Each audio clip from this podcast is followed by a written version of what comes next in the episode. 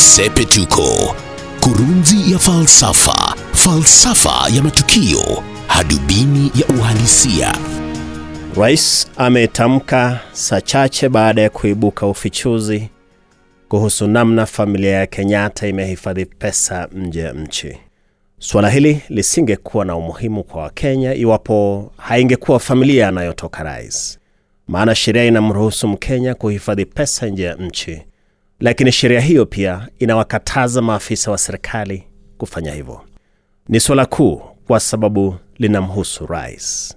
Sasa badala ya kusubiri Wakenya wakisie tu kufuatia ufichuzi wa wanahabari wapekuzi ICIJ, Rais Kenyatta amepongeza ufichuzi huo, akasema atazungumza rasmi akisharudi nchini kutoka safarini Amerika.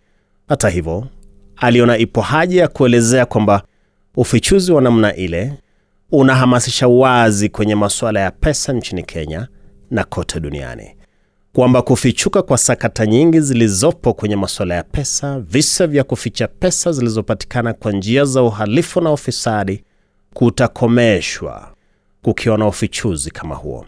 Akasema zikiwepo kazi nyingine za ukaguzi zitasaidia kuangazia makosa mengi kwenye masuala ya fedha ambayo hufanyika kwa sababu ya mazingira ya siri na giza kingi ambayo huwasaidia wale wanaoshindwa kuelezea namna walivyopata mali yao nyingi.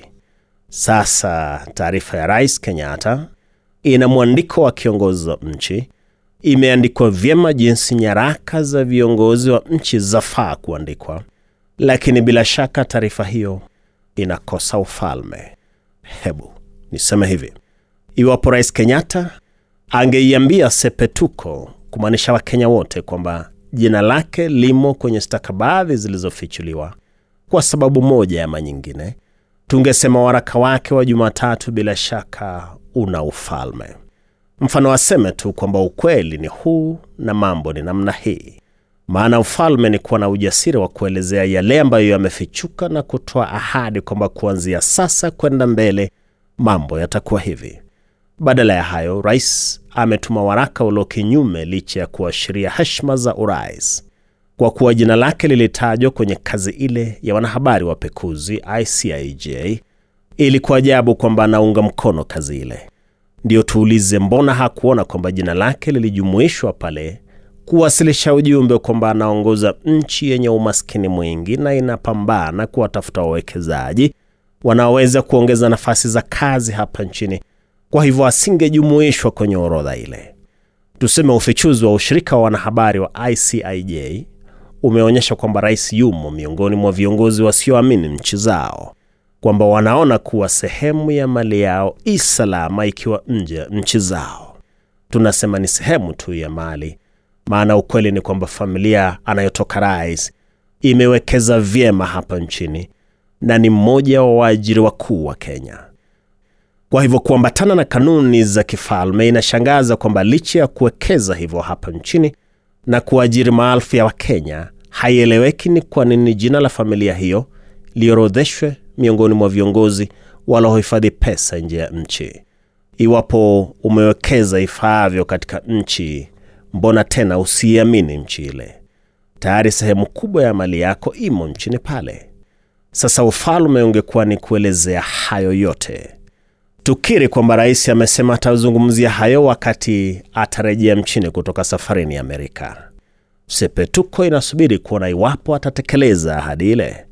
Ndiyo sasa tuulize swali ambalo wengi wamekuwa wakiuliza tangu wasome barua ya rais, kwamba alimaanisha nini aliposema kuhifadhi nje ya nchi pesa zinazopatikana kwa njia za mkato hufanyika kwenye mazingira ya siri. Kwa hivyo ufichuzi wa Pandora Papers utaweka wazi usiri unaowasaidia wale ambao hawawezi kuelezea namna walivyopata pesa zao. Bila shaka alimaanisha kwamba hata kama jina la familia ya Kenyatta limetajwa, mali ya familia hiyo ilipatikana kwa njia nzuri. Huo ndio ujumbe aliowasilisha rais kwenye barua ile fupi ya mistari mitatu, na ndiyo nitasema hivi, hatua ya rais ilikuwa ya kuashiria tu kwamba ukweli upo njiani na kuna uwezekano mkubwa kwamba suala hili la Pandora Papers litabadilika kuwa la kisiasa hivi karibuni, na ndilo Sepetuko. Mimi ni Wellington Nyongesa. Sepetuko, kurunzi ya falsafa, falsafa ya matukio, hadubini ya uhalisia.